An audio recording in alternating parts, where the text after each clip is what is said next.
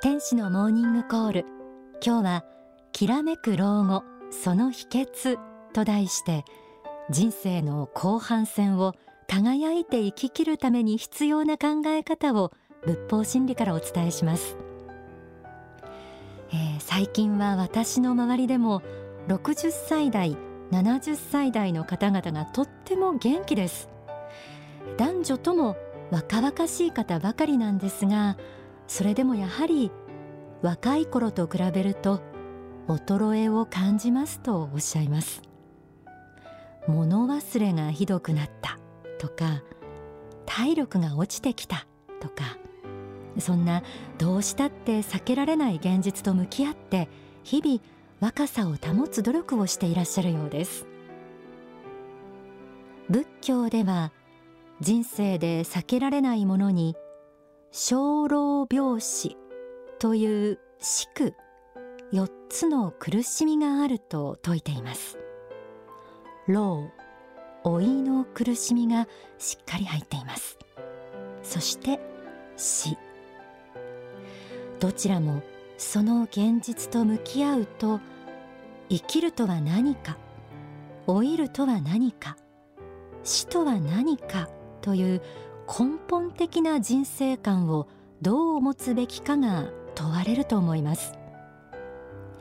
幸福の科学では人間の本質は魂であり肉体は魂の乗り船である。この世は仮の世でありあの世こそ本来の世界であると説かれています。ではその乗り船である肉体を通して感じる老いというものをどう捉えたらいいんでしょうか？大川隆法総裁は書籍復活の法の中でこう説いています。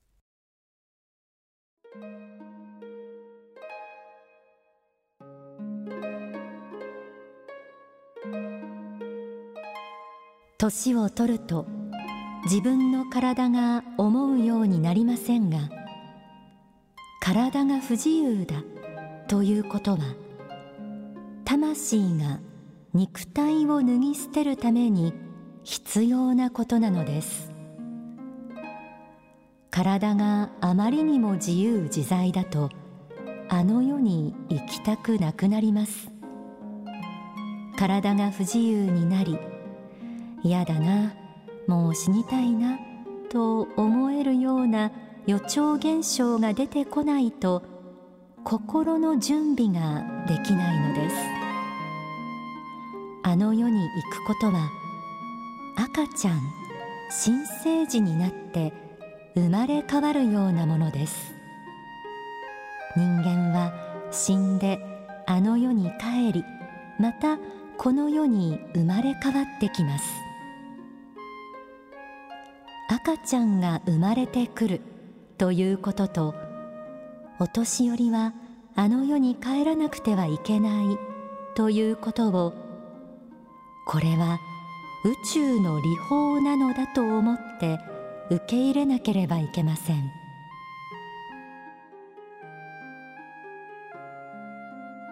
いかがでしょう。人は死んでも魂として永遠に生き続けるんだ。というのは霊的人生観の基本です。こうした人生観をドーンと心に据えて持っていると老後のことをむやみに不安に思うこともなくなるでしょう。むしろ魂が残るならその魂を美しいものに磨くことが大切だと思って今後の生き方を前向きに考えることができるのではないでしょうか。幸福の科学では生涯現役で元気に活躍するための教えも数多く説かれています。ここからはそうした生涯現役の観点から人生を輝かせる秘訣についてお伝えします。例えば書籍勇気の法には若さの条件についてこのように説かれています。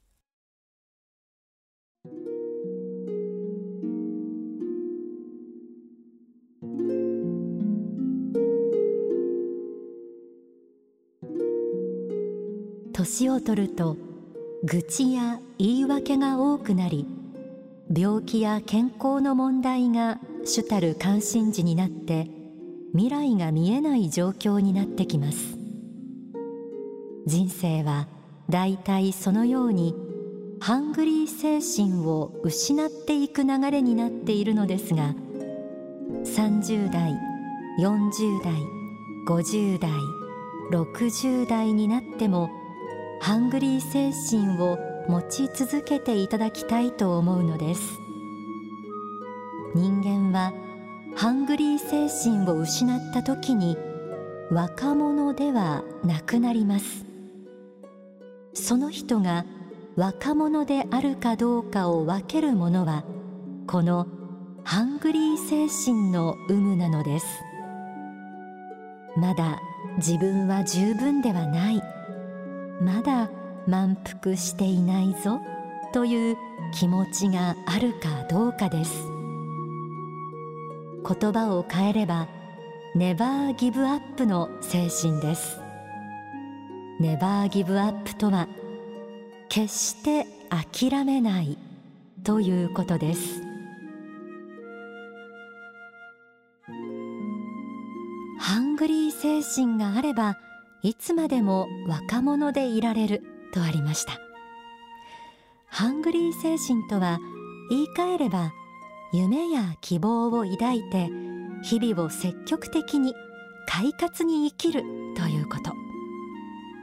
肉体の衰えを止めることはなかなか難しいかもしれませんが気持ちの上で若さを保つことが大切ということなんですよね。そしてそのハングリー精神のもとにはまだ自分は十分ではないという気持ちがあると思います。でも老いという現実を前に積極的な思いがなえるのが常ではないでしょうか。ハングリー精神を持ち続けるにはそんな弱さや今更無理という自己限定の思いを克服することが必要です。書籍生涯現役人生の中には勇気を与えてくれるある人物について紹介されています。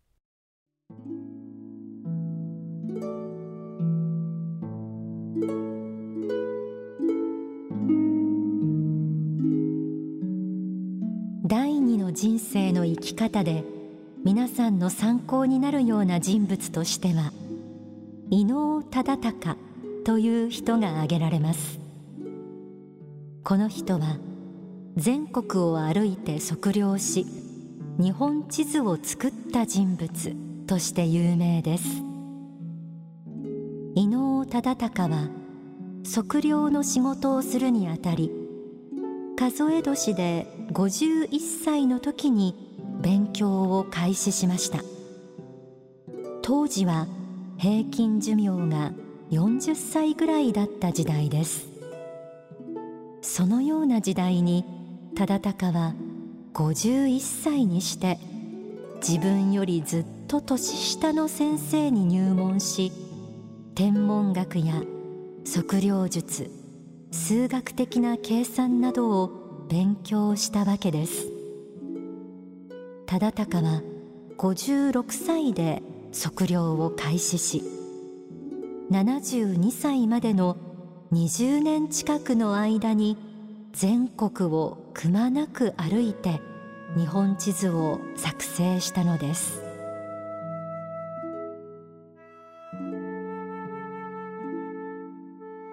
いかがでしょうか？なんだかもりもりと元気が湧いてくる話ではないでしょうか。伊能忠敬の話を現代に置き換えれば平均寿命より10歳以上年を取ってからまあ、つまりは90歳を超えてぐらいから新しい勉強を始めて100歳から120歳にかけて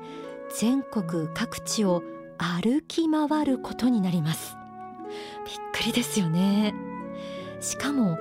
決して肉体的に屈強な人ではなかったそうです。幼い頃から病気がちで体が弱かったとも伝えられています。この話から何歳からでもどんな状況からでも人生を輝かせることができるのだと思えますよね、えー、偉人に学ぶことは本当に多いですが書籍生涯現役人生の中では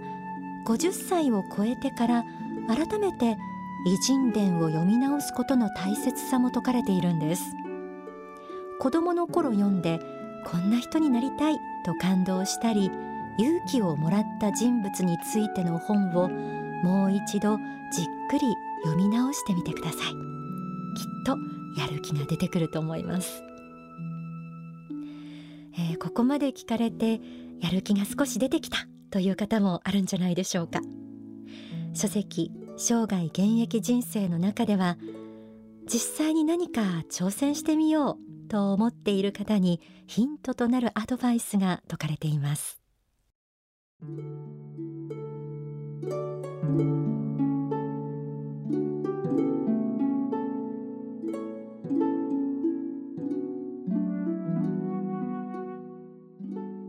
過去の人生を振り返ってみた時かつて興味関心を惹かれたものの中に自分の才能はあるのです。つまり過去興味関心を惹かれたものの中に別の職業をするために捨ててきたものあるいは行わなかったものがあるでしょう。本当はもう少し勉強したかったのにすることができず十分に開花しなかったものです。例えば本当は絵が好きだったのに他の職業に就いたためにできなかった。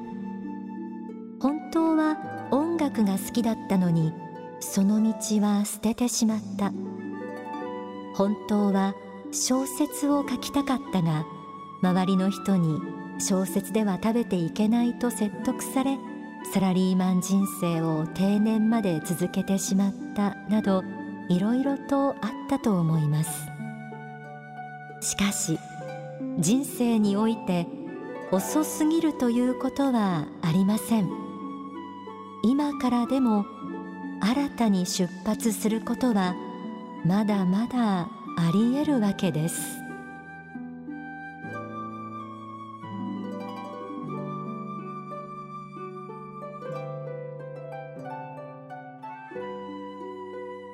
自分がかつて興味関心を持ったものの中に才能はある。とても希望の持てる言葉です。年をとっても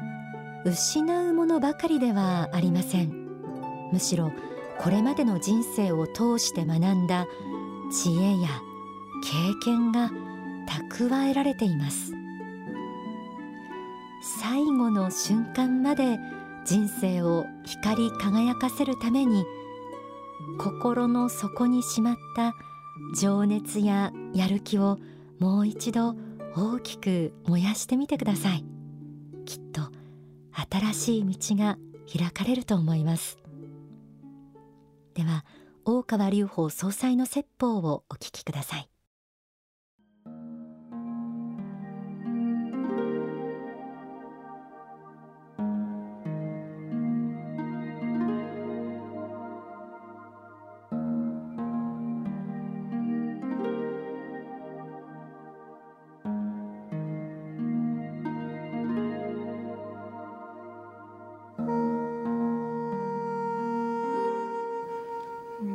長生きしたいという気持ちもこれも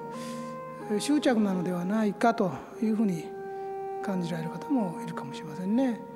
諸行は無常であるしこの世にとらわれてはならない。執着してはならないということであるならば、長寿を願うということ自体が執着ではないのかと。まあそういうことで戸惑いも終わりかと思いますが。しかしですねわざわざこの世に生まれてくるんですから生まれてくるのはなかなか大変でしてえー、あの世からこの世に出てくる時にもちゃんとなかなか難しい手続きがありますしまたお母さんの中に宿るのもまあ大変だしその間何ヶ月もの間ですね真っ暗な洞窟の中みたいなところでじっとですね赤ちゃんして生まれてくれるかどうかまたちょっとわからないというねそういう不安感。それから過去自分がどんなことをやったかっていうことは全部ゼロになっちゃってですねただの赤ちゃんになっちゃう、まあ、そういうリスクを冒してわざわざ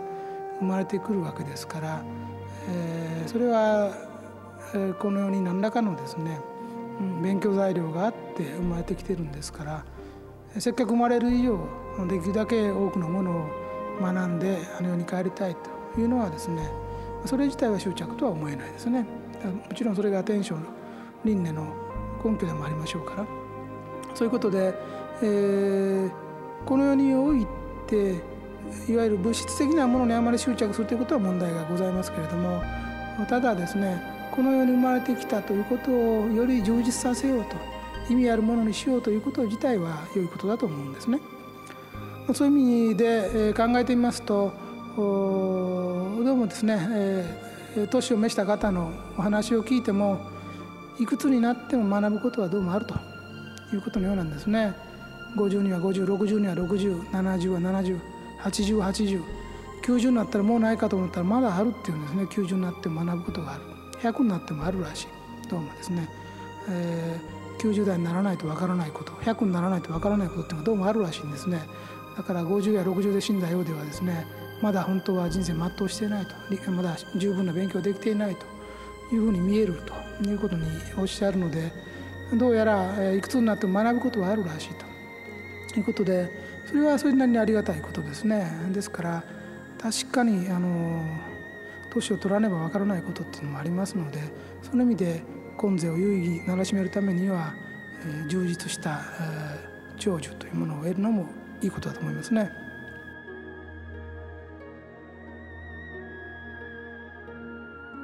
お聞きいただいた説法は書籍生涯現役人生に収められています